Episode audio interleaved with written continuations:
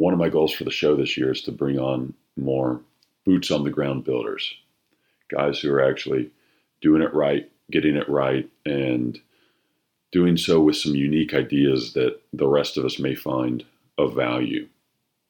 We're off to a really good start with this guest today, Wally Staples. Wally's a builder out of Maine and was referred to me by David Gerstel, who's a repeat guest.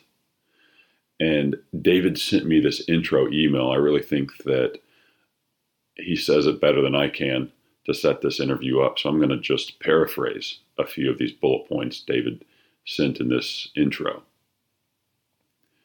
Wally has zero debt and has refused to take on debt since he started his business career nearly three decades ago. Employees come first. The customer is not always right. Wally has a huge respect for craftspeople. He points out that they can do something, build homes that'll house families for centuries that few people are capable of. For safety's sake and to minimize overhead and to enable good work, he keeps equipment in excellent condition. He has a generous profit sharing plan with his employees. He insists on professional behavior and commitment to first class work by all employees. He has a design build firm with 10 employees, which, in David's opinion, is the sweet spot for residential construction companies. And he has never, I repeat, never laid anyone off for lack of work. Oh, and he, he maintains solid profit margins and refuses to cut margins during recessions. So, enough said. Let's get to it.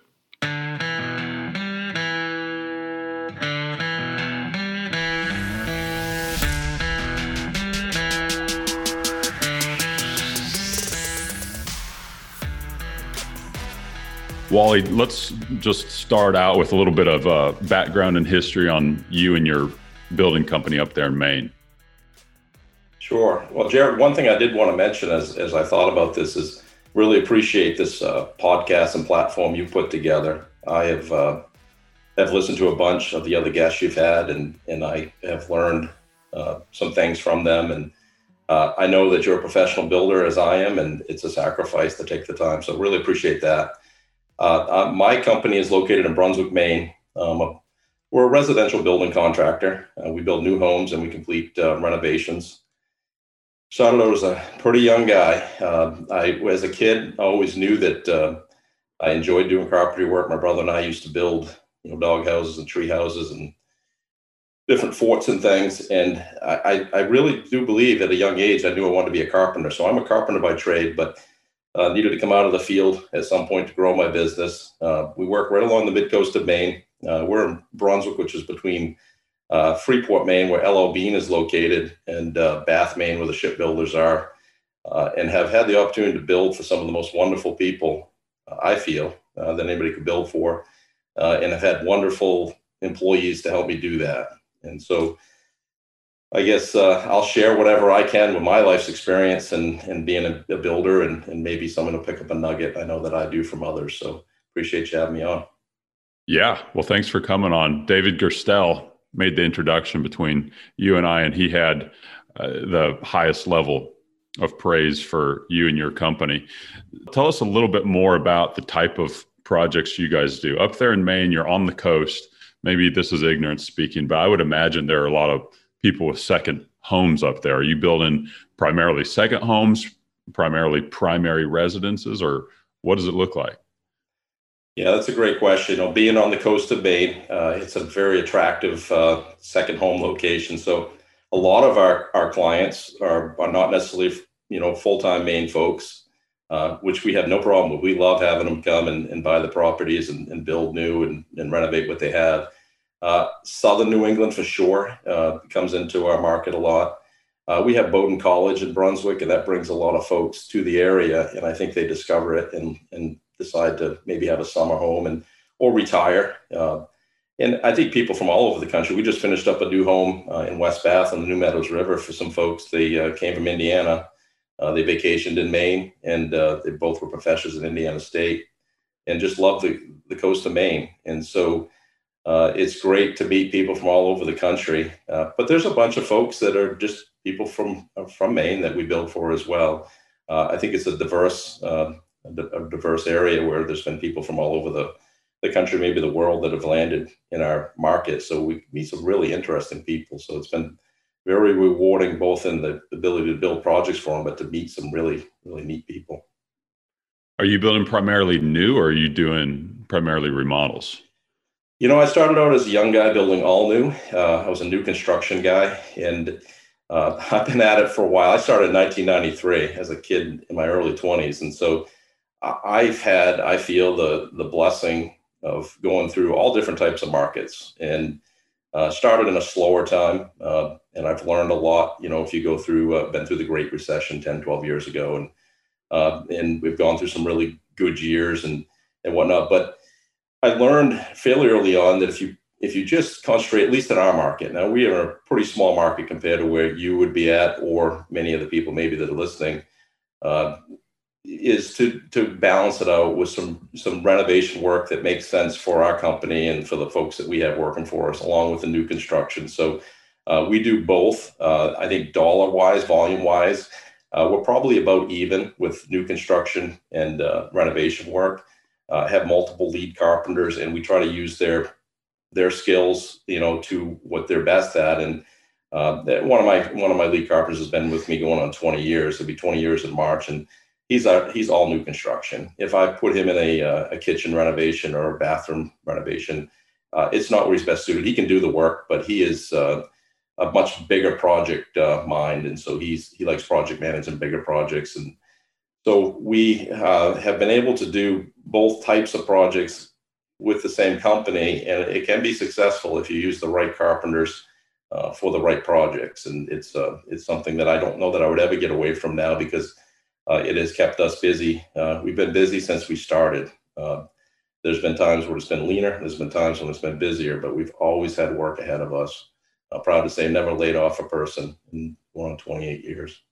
Wow, that is extremely impressive. I want to get into why you guys have always been busy, in fact. But let's, before we jump into that, let me ask you to fill us in on the makeup of your team. This always interests whenever I talk to guys on the coast or or in the northern states.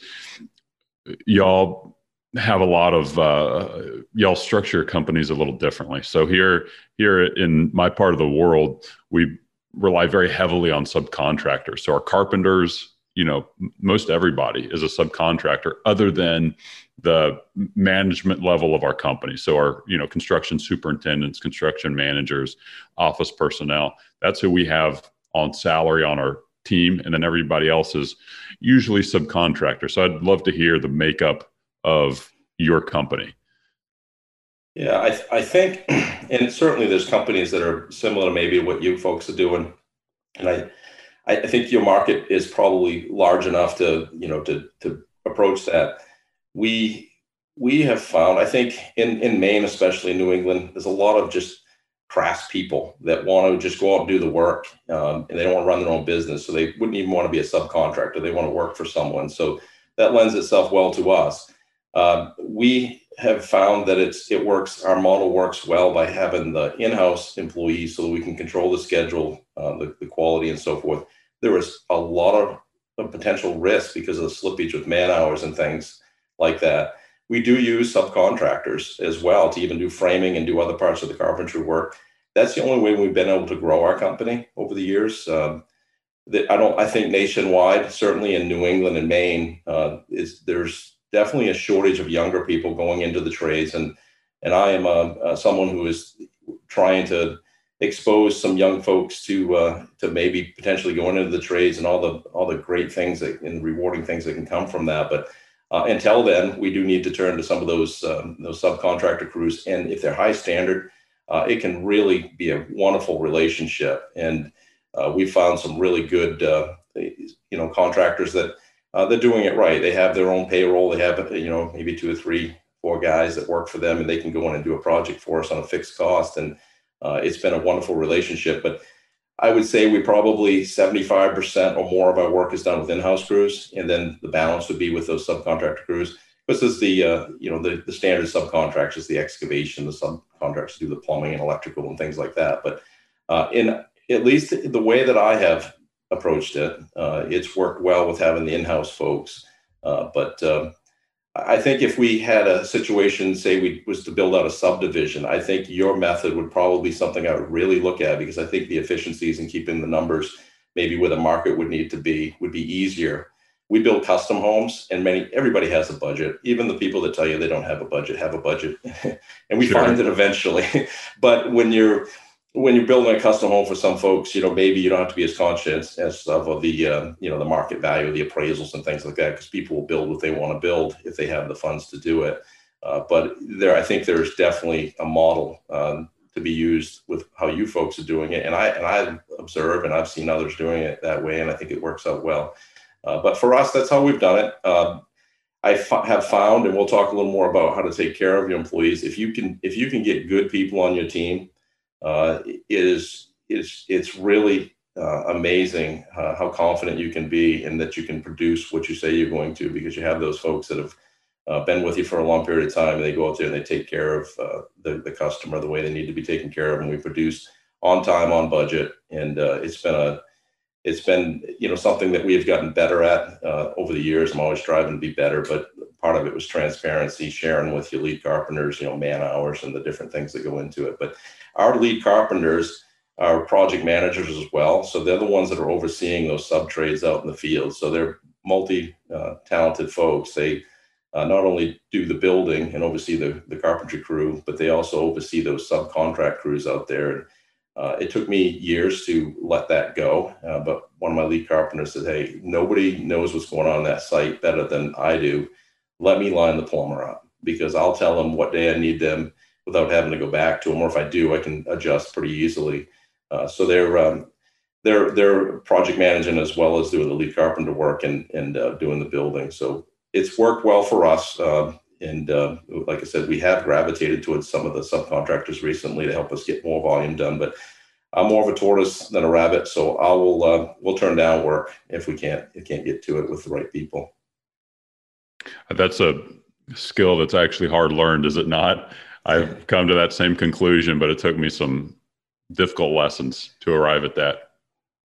Yeah, there's, I think we all have a, can have a tendency to maybe see a really great project on paper. And it's like, boy, I want to build that. You know, I want to be a part of that. Uh, there's two parts to it. One, are we geared best to build that project? And two, is this the right client for us? Uh, people are people. I, I will say this: we have worked absolutely for some of the finest folks anybody could work for. And I would say at least 100 to 1, uh, you know, the, the, the, experience has been great. Occasionally we'll get somebody that maybe wasn't the right fit for us and uh, we missed it. Uh, somehow maybe our eyes got glossed over because the project looked really good. Uh, and we we just won't build for them in the future. If it, you know, we will fulfill, we will make sure everything is done to the T and uh, everybody is happy. But if they made it more difficult, we're going to move on from it and we take them off the Christmas card list. We're saying we literally take them off the Christmas card list. We just we don't we don't uh, if they contacted us and they will because we will satisfy them. But they made it more difficult on on the folks doing the work, and there's just too many good people to work for. So. Uh, I think as a younger builder, I probably had a tendency to, to take on projects that uh, I probably shouldn't have. Uh, and I, I, have no horror stories to share. I mean, it's, we've had some you know challenges but not like oh wow this was like you know put me out of business or anything like that. It just hasn't happened that way. Uh, good instincts maybe but we have developed a much better process for qualifying uh, folks uh, at this point. And so we just work for really great people. Uh, you know it's uh, it's it's uh, some of it is just life's experience right? You just kind of learn and as you go developing a, a process and a system where people can decide whether we're the right folks. They should be qualifying us. We should be qualifying them. And I think it's worked out quite well for us, and we've had uh, wonderful people to work for. Uh, we have to be able to make a profit, otherwise we shouldn't be in business. And so you need to have people that understand that as well. And and uh, the folks we work for have been uh, wonderful.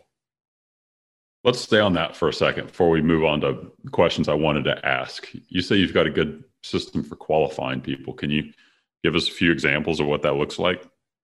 Yeah. So what what we did after many years, I I felt Uh, one of the places we could have done, we could do better, was trying to eliminate allowances uh, in our construction agreements. And so, rather than putting an allowance in for the kitchen, the plumbing fixtures, the flooring, and things like that, and just getting to a construction agreement done and signed off, and then doing all those things after the fact, which led to schedule issues at times uh, because things didn't get selected and ordered in time. But also, no matter what you gave for an allowance, it seemed uh, you didn't give me enough, is what folks would say.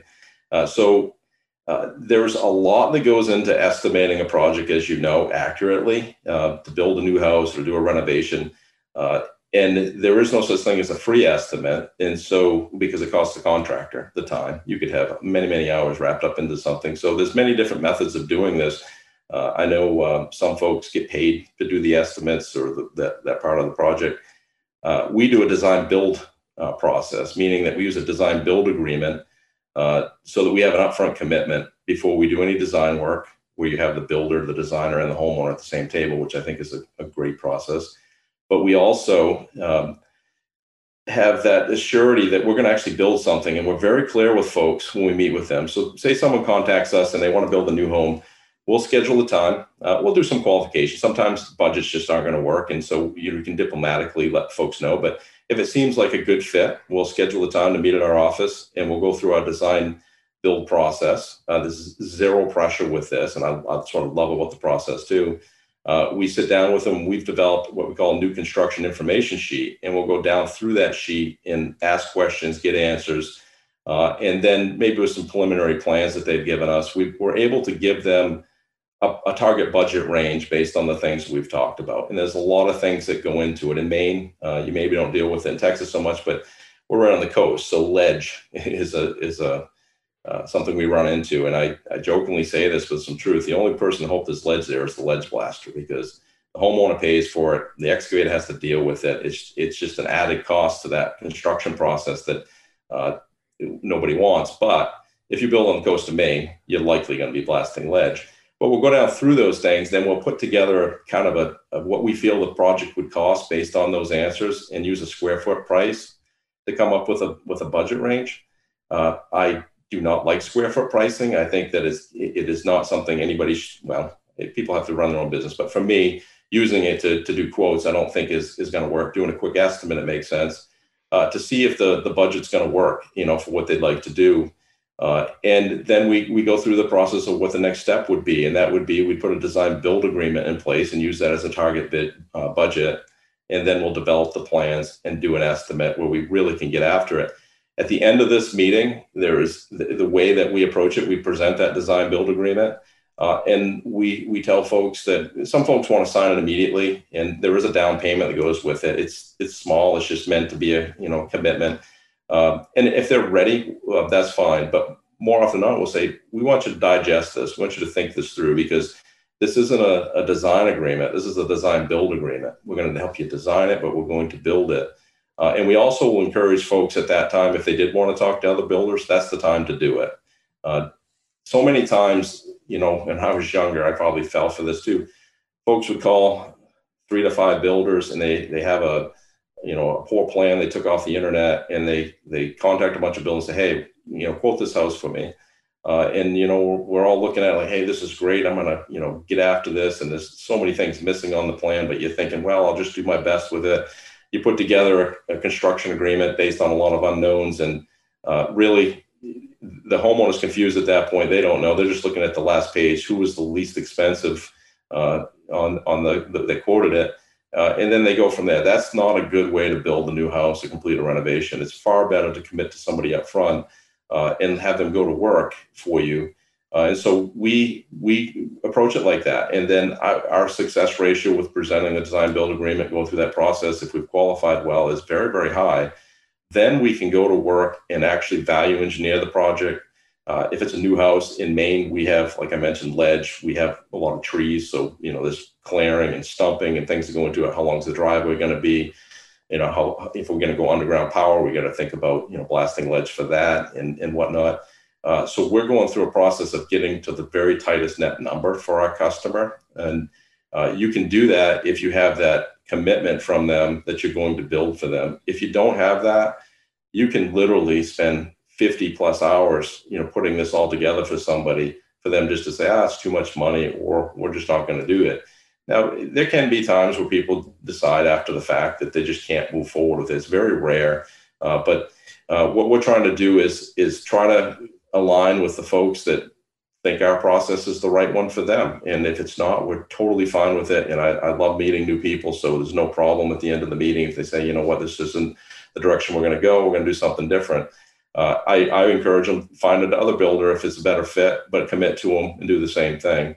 Uh, there's not a lot of builders, unfortunately, in our market that are doing it this way. They're doing the old, uh, you know, send me the plans and I'll uh, put together something and hope for the best. Uh, I don't think that ends up being the best value for the for the client either, because you run into change orders that way. Because his, here would be an example: if you don't write a clear scope of work for your excavation contractor, and a lot of the, the building we do up here in Maine, there's private septic systems because they're not on town water and sewer many times because they're more rural. Uh, and there's no septic design many times early on into that process because we're going to want to try to find the locate the house and things like that. If the excavation contractor just carries an allowance for the septic system, they may carry it as a three bedroom system uh, without knowing that it's going to be a four bedroom. And so, uh, if they don't carry a number that's going to cover a four bedroom, that turns into a change order uh, early on in the phase of building. And that's just nobody wants to start out a relationship like that. Uh, so, better off do that due diligence up front with renovations, uh, you know, an example would be um, if you're going to renovate a kitchen or a bathroom, bring the plumber in. We have older housing in Maine, and a lot of it is cast plumbing. Let's get the plumber in that basement and look at it. If they're going to tie into cast, we want them to know about it. We want them to quote that into their proposal. Uh, rather than again getting there and saying, "Oh, I thought it was PVC," and now we're going to do a whole bunch of work, so it's going to cost additional uh, cost. So we're working with folks that give us that commitment so we can give them the tightest net number and then we can put the margin it takes to run our, our business. And I feel it's a much, much better value for the homeowner when we do it that way. A lot, a lot of work up front. You've made all your decisions up front, but when this, this construction agreement is signed, literally all the selections have been made. So we can order that day or the next day. We could order kitchen cabinetry, we could order plumbing fixtures, flooring, whatever we need to, those longer lead time things before we even put the foundation in. Uh, and with COVID 19, this process has really been an asset to us because the, the supply chain issues have been really challenging. We've, we've ordered appliances, for instance, uh, you know, when, when putting a foundation in uh, and they show up, you know, just in the nick of time. Some don't show up. We've had challenges with that too, but if you can order early, uh, it's certainly helping us. So that's the kind of the process we've developed with it is trying to get some information enough to tell someone where they where we legitimately feel the cost of the project is going to come in so they can make that decision based on that. Uh, never want to be someone that tells somebody it's going to be less than it's going to be because i think that's that's not going to be good for any of us. Uh, we'd rather be you know right in that range. We have to use a target range because some of the selections will factor into that but uh, I we have been using that process now since about 2013 is when we evolved into that, uh, and it's um, it's been very effective and, and we track very carefully uh, our our I guess our sales closing ratio and uh, 100 in 2020 uh, 100% of the design build agreements that we had turned into construction agreements and we built the project. So uh, the relationship's working and uh, it's working for us with the volume that we do. So that's how we do it. Yeah you know something you said that is just uber critical is to create a an accurate budget to not go too artificially low to win people's business not go too low because you're just an optimist by nature and you feel yeah. like you can if everything goes right you can hit it it's so important to have an accurate number that can truly be built for because really m- most all litigation most all civil litigation lawsuits if you really look at it come down to money on some level. And especially in in the home building industry it's almost always around something around around money. So you protect yourself doing that you protect your client. I think it is a great practice like what you do, spending so much time up front in the pre-construction phase. We do the same. We fix our prices because we're so confident with we do fixed price. Yeah. We we believe we believe in our prices. We have it all sorted out up front like you guys do. Do you fix your prices also? We do. We do everything by contract pricing, it, unless it was a small, a smaller project. Maybe we, we I, have just found, and uh, and I'm sure there's people that are smarter and more successful than I that would say no, cost plus is the way to go. And I think you recently had some fellows on that talked about that. I haven't listened to their podcast yet, but I, I'm open to listening to it. I know it's been a model that there's been some very successful folks in our area that have used, but for me, I I want everybody to be on the same page. This is what it's going to cost. It eliminates any uh, questions later on. There's legitimate, um, you know, additional costs, and we we have two things. That we have a change order. Change order would be with something changed. Maybe it was unforeseen. An additional work order. Somebody added something. If we're building a, a cape and they and they was going to put skylights in the front and they changed the dormers, that's going to cost additional. So they're getting something for it though. Uh, I'm proud to say we've built thousands of projects uh, in the 28 years I've been in business. I've never been in the court of law. I never will be. Uh, don't need to be. I've never even. I've, I've never not been paid. We've always had uh, great folks. Now there's been times where we needed to to talk some things through with folks and make sure we was all on the same page, and maybe we each compromised a little bit because it was a misunderstanding. And I think that's just what wise business people and homeowners do. You just talk it through. But uh, it, it can be done without having that, you know, uh, that situation turn really, really sour and ugly. And uh, I hear it, I, I see it uh, around, and, and I just have never been a part of it, and I don't ever want to be. So I feel by having fixed costs right up front, uh, there should be no uh, no questions that you know what's due when the project's done. Whether we say it like this, whether you pay us all up front, pay us as we go, you pay us at the end, you get the same project. And and we do it that way. We build homes on no construction loan, you know, turnkey, and, and get paid at the closing. Uh, and uh, they're going to get the same project if they paid us, you know, as we went. Uh, but I feel uh, fixed pricing is the way to go from my company. Uh, I'm always open to listen to others and their approach, but for me, it's worked out well, uh, and I I don't intend to change that. So we'll continue on. Yeah, this business is it's so diverse with the different practices you can employ whether it's cost plus or fixed price and at the end of the day i i really believe that most any system can work if it's well if it's well executed there's some great cost plus builders and sometimes it's it's necessary. If you're going to be doing a 10 million dollar home that is going to take several years to build and you don't know what prices are going to do over that time cost plus is is almost mandatory. Yeah. Reisinger, who's been on our podcast he's he's a fantastic builder here in town and really well known.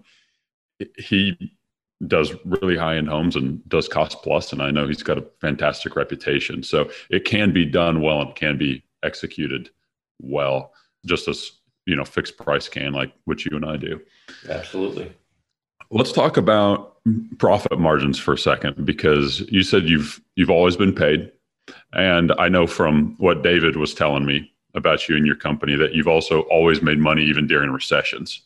So, is it, is there a secret to that?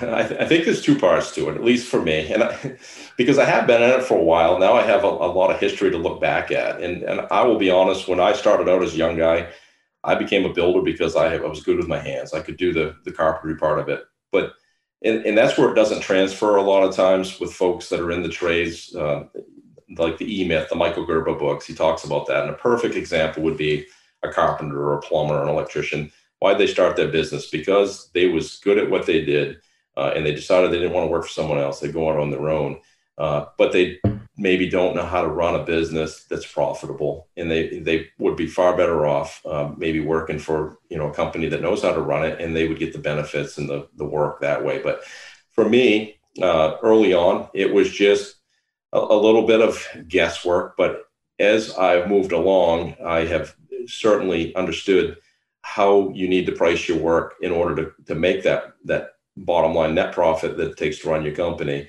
uh, there part of that for me has been uh, running a, a, lean and uh, a debt-free company. Uh, this is where David and I, I think David Gerstel and I line up quite well.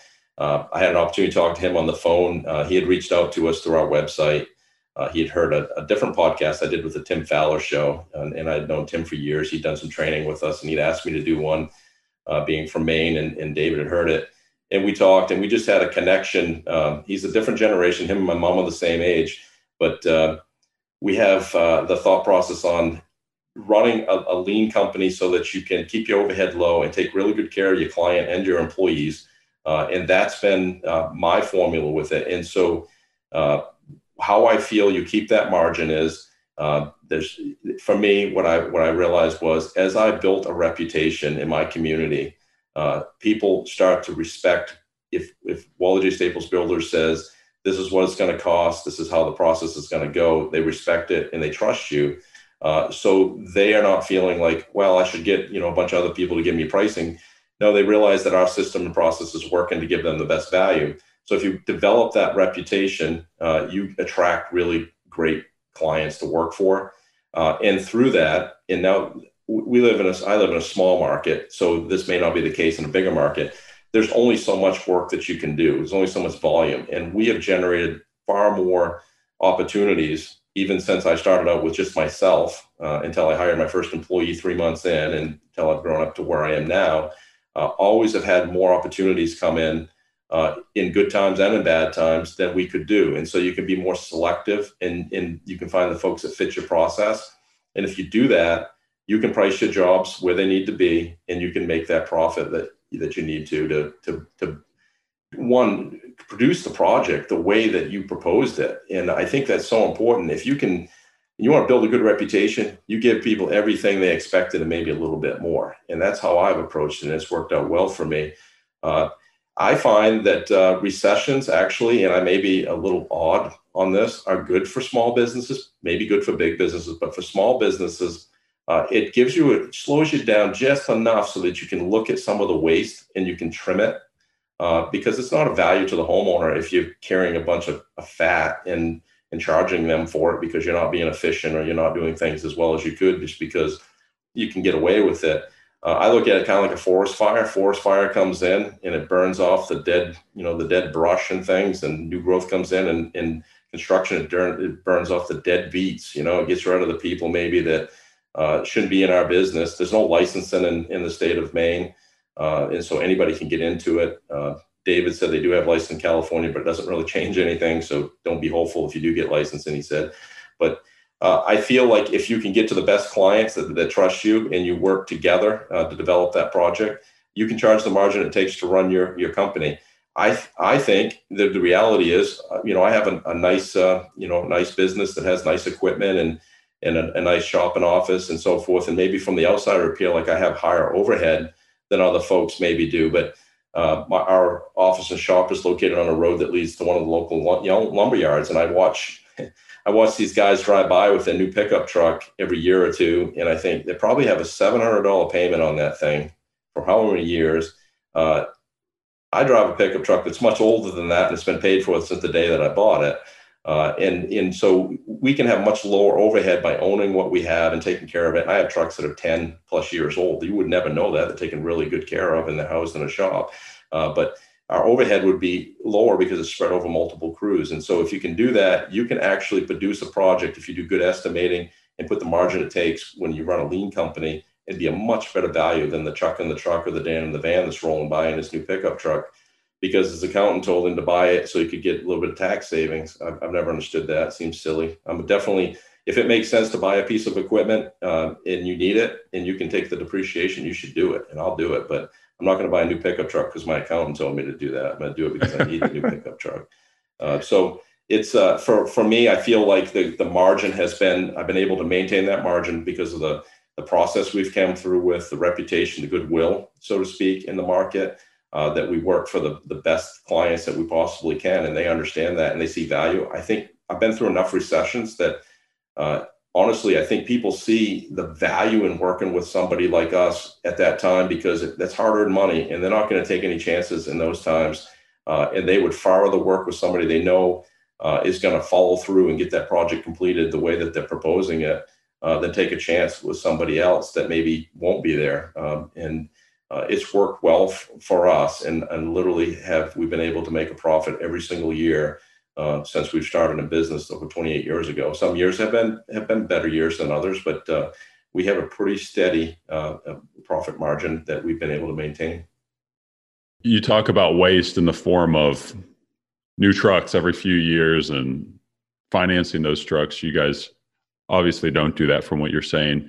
And I think that's a great mentality. Can you tell us a little bit more about how else you view waste? Where should where as builders should we be looking for waste in our companies besides that area, which is a good one? Yeah. With us, because we use the the in-house carpenters so much, the one of the things, the wisest thing that I ever started doing when it comes to, to in-house labor was sharing the man hours that are factored into that project with the lead carpenters so that they have you know targets they if they're in the dark they don't know uh, they could they could feel like oh you know wally's probably got so much time into this you know whatever it takes it takes uh, we want them to be aware of that so we've developed we're, we're still a little old school. We use what's called a job binder, uh, and we can put it on. You know, they all have all lead carpenters have a, a company iPad and iPhone. Yeah, and so in those jobs uh, job binders, it includes the man hours. It's kind of broken down in tasks. Say it was a new construction home. It's going to talk about starting out with a sill plate right through the subfloor. You know, the first floor walls, things like that. And so the lead carpenter has the ability to work within those those man hours. And what I found through that uh, the efficiency part of it was is maybe the lead carpenter has a four man crew and they may realize some jobs they don't need four four guys on their crew they only need three and so they can uh, look ahead and they can have maybe a guy on their crew maybe a great carpenter but they're just not needed there and they're burning a man hour put them with a different crew and so uh, that's trimming uh, that's helping us be more efficient so that we're giving the homeowners a better value. So we're not you know paying for a carpenter that's not able to you know be productive on that site. Uh, there is certainly, I think, with the cost of materials the way they are today, uh, I'm sure it's probably that way in your market as well. Uh, they've spiked up a lot, and we we do not want to be wasting anything, and so we want to be very careful uh, with optimizing things. Now, this goes all the way back to the design of the building. Uh, some of the roof lines that architects and designers, you know, draw, they look nice, but in our climate, we have snow and ice to consider too. But there's a lot of waste. And if you're paying, you know, $40 a sheet for sheathing, it has a different factor than when it's 20. And so you're trying to value engineer that and be as careful as you can with it. There's always places that you can be more efficient. And I think that the, the biggest cost for somebody that has in-house employees typically is going to be labor. Uh, you know, if you're a debt-free company, you're not just paying payments on things, is labor, which ties into, you know, workers' compensation and the benefits package and payroll taxes and things. So we want to get all that we can out of those hours that we're working, and we want as many of them to be directly billable to that job. Uh, and your your method of subcontracting many of the parts of it is easier to do than with in-house employees. But I look at it like this: if I if we have carpenters in our shop and they're not, you know, building you know cabinets or a built-in or something like that, and they're just organizing the shop, that's all good. But that's an overhead expense, and so we want to be careful with that as much as we can. So always looking for ways just to be the most efficient we can when producing that job uh, on time and on budget. And the one of the ways that I've found is just be very open with the people that are working with you, and uh, and it, and it pays off. And and I'll talk a little bit. I think one of the questions you had was about our profit sharing. Um, if we do that, it gives everybody an incentive too, because we want to stay on budget. Because if say we're upside down on man hours by 100, that's completely coming out of our profit uh, and that's going to affect profit share. And so everybody understands that. We're not changing the scope of work, we're not changing the quality of the work, but we can change the way we get it done to make sure it's more efficient and we can make a profit on that project. Talking about profit, and how do you do that? Do you share profit with your employees on a job by job basis, or are you sharing company level profit, or what does that look like? Yeah, so I've tried all different ways, you know, as since a young guy, where it might be, you know, this project went, the Smith job went really well, and you give everybody a bonus based on that. Uh, and sometimes it's just a gut, you know, hey, it went really well. Well, how do I know? We haven't played all the numbers out. But what, what we do is what I believe is true profit sharing. We have a 401k plan for our employees um, that we've been in place for a while now, and we do a four percent match with that as long as they're in the in the system. Uh, but the reason I went to a 401k from a simple IRA many years ago was that it has a profit sharing side to it, true profit sharing, where for 12 months out of the year, everybody in the company is working as efficiently as they can. And this goes to the person estimating. If you don't estimate a project well, like we mentioned earlier, it's not fair to the carpenters that are trying to build in that budget if it was if if it wasn't accurate. So we want to do every part of it as accurately as we can to produce the projects on on budget so that we end up with a profit. And so how we find out what the profit is, everything goes through the our certified public accountant, our CPA, works through all the numbers, and they can tell us this is what the, the, the profit was for whatever year, 2020. And then we can decide how much of that we can share back with the people and who better to share it with and the people helped you make the profit. And so that's what I consider to be true profit share. Now, this is designed to go into retirement plans. Uh, so it's a little delayed gratification. It's not something that uh, they can they can you can borrow against a 401k plan. I don't like that, and uh, I was when I, we first set it up, I had it written so that you couldn't do that. But you know, it is their money; they can do what they want with it. But uh, the goal is to help folks in the trades, uh, and I think especially in my market, there's very very few people that are in the trades that have a retirement plan, and so we help facilitate that by having one in place, but also with the four percent match plus what the employee puts in. And then we've done, we've been able to do seven, to 10% profit uh, sharing since we implemented this. And so, you know, 11 to 14% uh, of their annual income on top of their annual income goes into their retirement. And then if the market does what it's done, you know, recently, it's great. Now markets go up and go down. I can't predict that, but if we get after it and we we are putting that, that money in there, uh, when someone gets to the end of their career, they'll be able to do what they want to do. I'm I'm a big believer, and, and Dave is writing a book now about you know financial um, you know freedom. Uh, it doesn't have to be just for the builder or the contractor. It could be for those employees, and if they have a system in place to put money into their retirement and let it grow, uh, they're going to be financially free when they retire, or maybe even before that. And when when you know we hire somebody new, we have them run some numbers, and we'll show them if you do this, and the company does this and this. Uh, this is where you'll be at retirement. If you take somebody in their 20s and show them that, they, they look at it like that's impossible. Well, it's it is possible.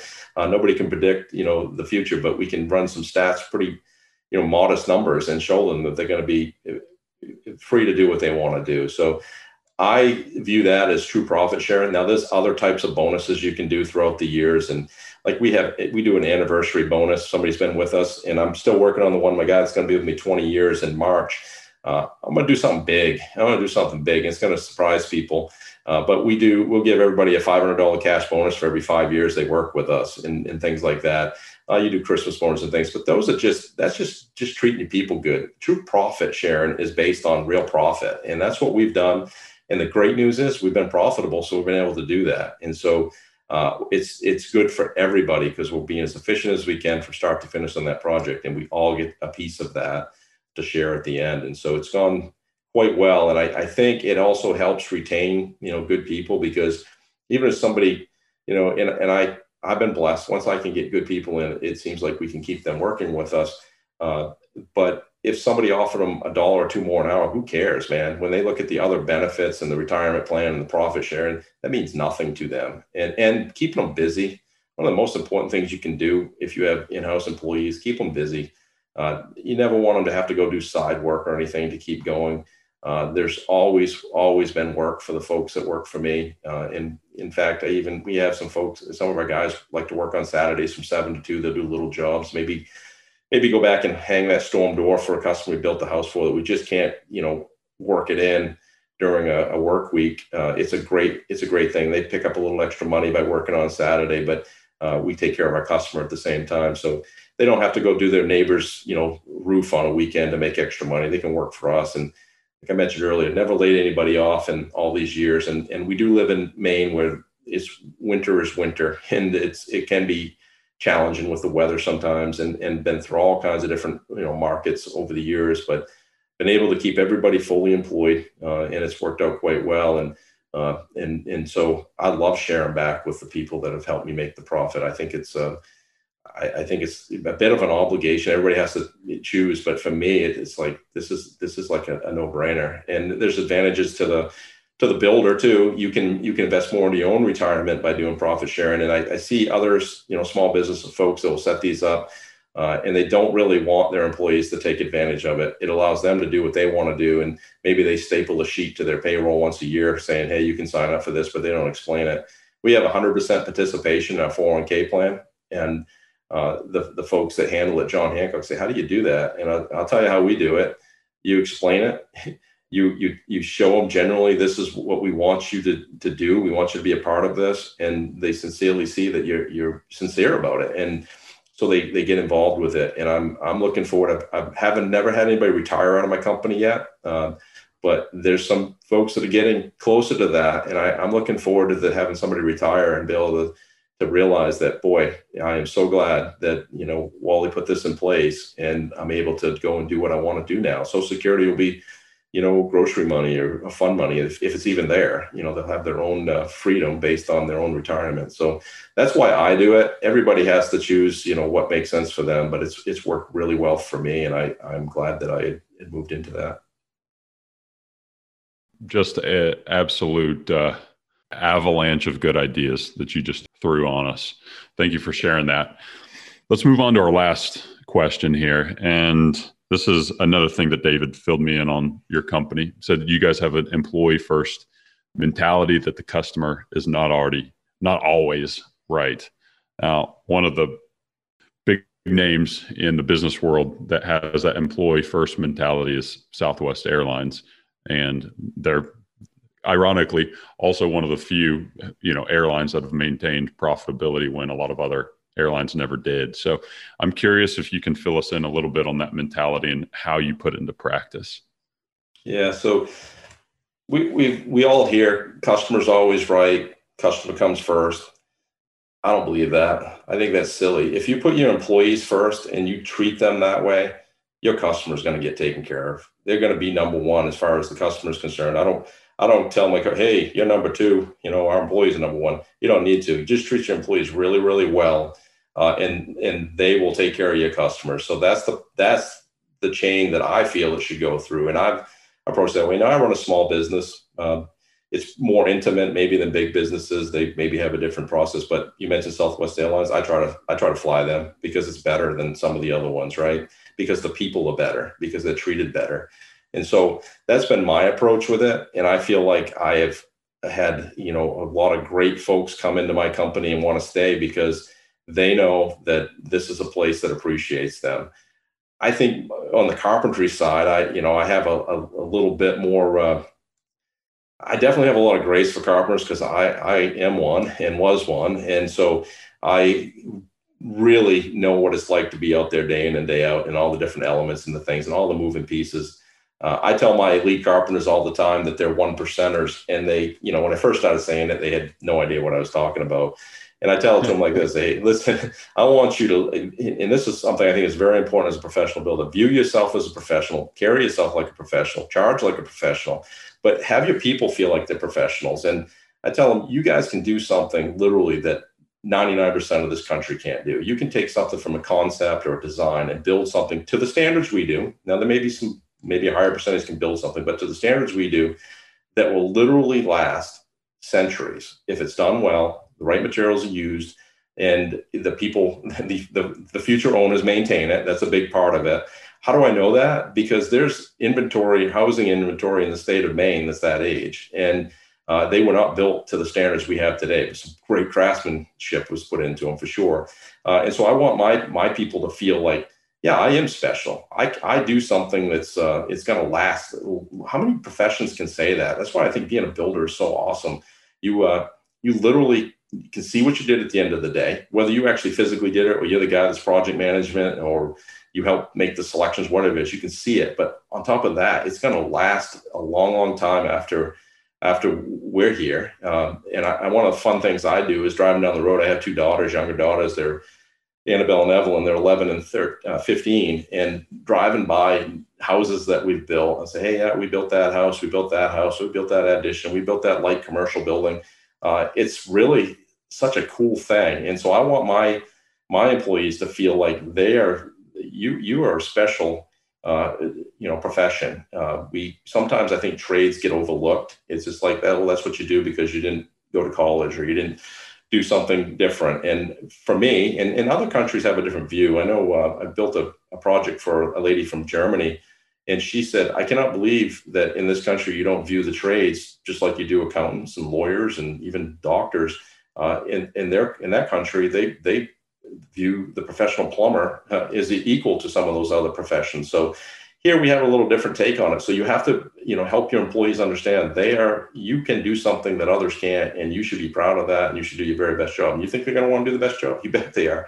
So taking really good care of your people, having them know that uh, you have their back. It's been really, really rare that we've ever had any situation where, where a client or homeowner, you know, had a problem with something that one of our carpenters or lead carpenters did. But um, I will never throw my carpenters under the bus if, if somebody is is not accurate in what they said you know? So i'll take one for the team so to speak and i'll take the you know the hit and say hey i must not have explained it well if there was an issue we'll take care of it. But i think if you treat your people like that and they know i don't have to worry you know this wally's going to you know back me up and this company's going to take care of me uh, you will get really great people that don't want to work anyplace else and they want to they look forward to coming in and working with you.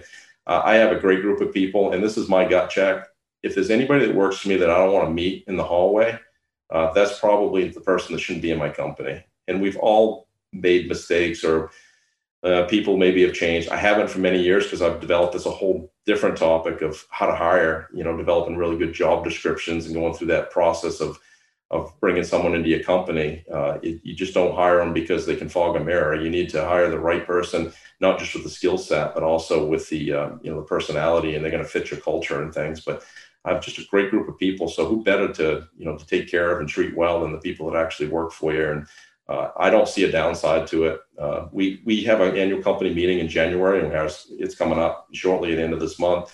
Uh, one of the things I do is I, I we give everybody a sheet that has like five questions. You know, what are some accomplishments we had for the previous year? In this case, 2020. Uh, what's some goals we can set for 2021? And I really want them to be you know, part of that. And we'll put a PowerPoint together and we'll include that. So they feel like they're having some say. And some of the best things that we've implemented didn't come from Wally. I don't know everything. Uh, it may come from the, the people that are out there in the field doing it, or or maybe my estimator has a better way of, of doing something. And so uh, that's a very rewarding thing too when they see that you know not only do we can we suggest these things, but they actually listen and they implement them. Wally, we're bumping up against our time allotment here, but man, I want to. We got to do another episode. You are full of of um, of gold, and this is great stuff. I, this is one of those episodes I think people need to listen to two or three times to try to pick up on all the different ideas and practices that you threw out there. So, I really appreciate your time. Before we go, share with us where we can find you online. Yeah, so we have a website. It's uh, we've abbreviated it now. It's it's uh, Wally J. Uh, I'm sorry, I should gave you the abbreviated one. WJSBuilders.com. Uh, so it's WJSBuilders.com. Used to be WallyJStaplesBuilders.com. Either one's going to find us. Uh, and uh, well, like I said, we're located on the coast of Maine, uh, Brunswick, Maine. Uh, it's uh, it's just a wonderful place. I think everybody should come visit it and spend some money. Tourism's big, you know. COVID nineteen has, has beat tourism up for sure, but uh, we just a lot of people are, are, actually migrating to Maine right now because of um, you know COVID getting out of the cities and so forth. One thing I did want to say, Jared, is I don't want anybody to think that I have it all figured out or that I'm the, think I'm the smartest guy. I can tell you this. I am passionate about our industry. I believe in it. I, I'm a, I'm very proud to be a building contractor I think it is one of the most rewarding professions to be in. And I also think that it can be a wealth builder. And that might be something, and that's what David and Gerstel and I, you know, really connect on. Uh, I view my company as the goose that lays the, the golden eggs, and then you can do what you will with them.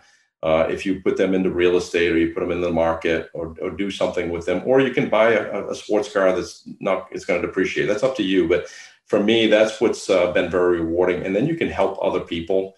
Uh, COVID 19 brought that out. Uh, there was a lot of people that were struggling uh, in our area that you can help. They don't even know, need to know you helped them, but you're in a position to help them because you're, you're financially sound, because you're debt free and you have a, a profit producing small business. And I really wish more people that are in our profession could achieve that. And I think there's, methods and ways of doing it. It takes work, but what's wrong with work, right? It's okay to work hard, work smart, work hard, and uh, do a great job, and uh, it can come back to you. But so many folks, uh, they need to listen not not just to Wally, but to all these other podcasts that you've done with these folks. You know, uh, the fellow that does the profit first wrote the book. You know, he's absolutely right. Don't just put coal or faucet in your, you know, your construction unit call out it because it might be a $300 faucet or a $900 faucet. You need to put the model number down there and the finish on it. So I think we can learn uh, from others, and uh, and I and I hope I can share a couple of nuggets. But I, I, I humbly say that uh, I don't have everything figured out, but I am always trying to get better at what I do uh, and run the best company I can. And I appreciate you uh, having me on. Yeah, well, we've got to do it again. Wally, thank you. All right. Well, thanks. Catch you later.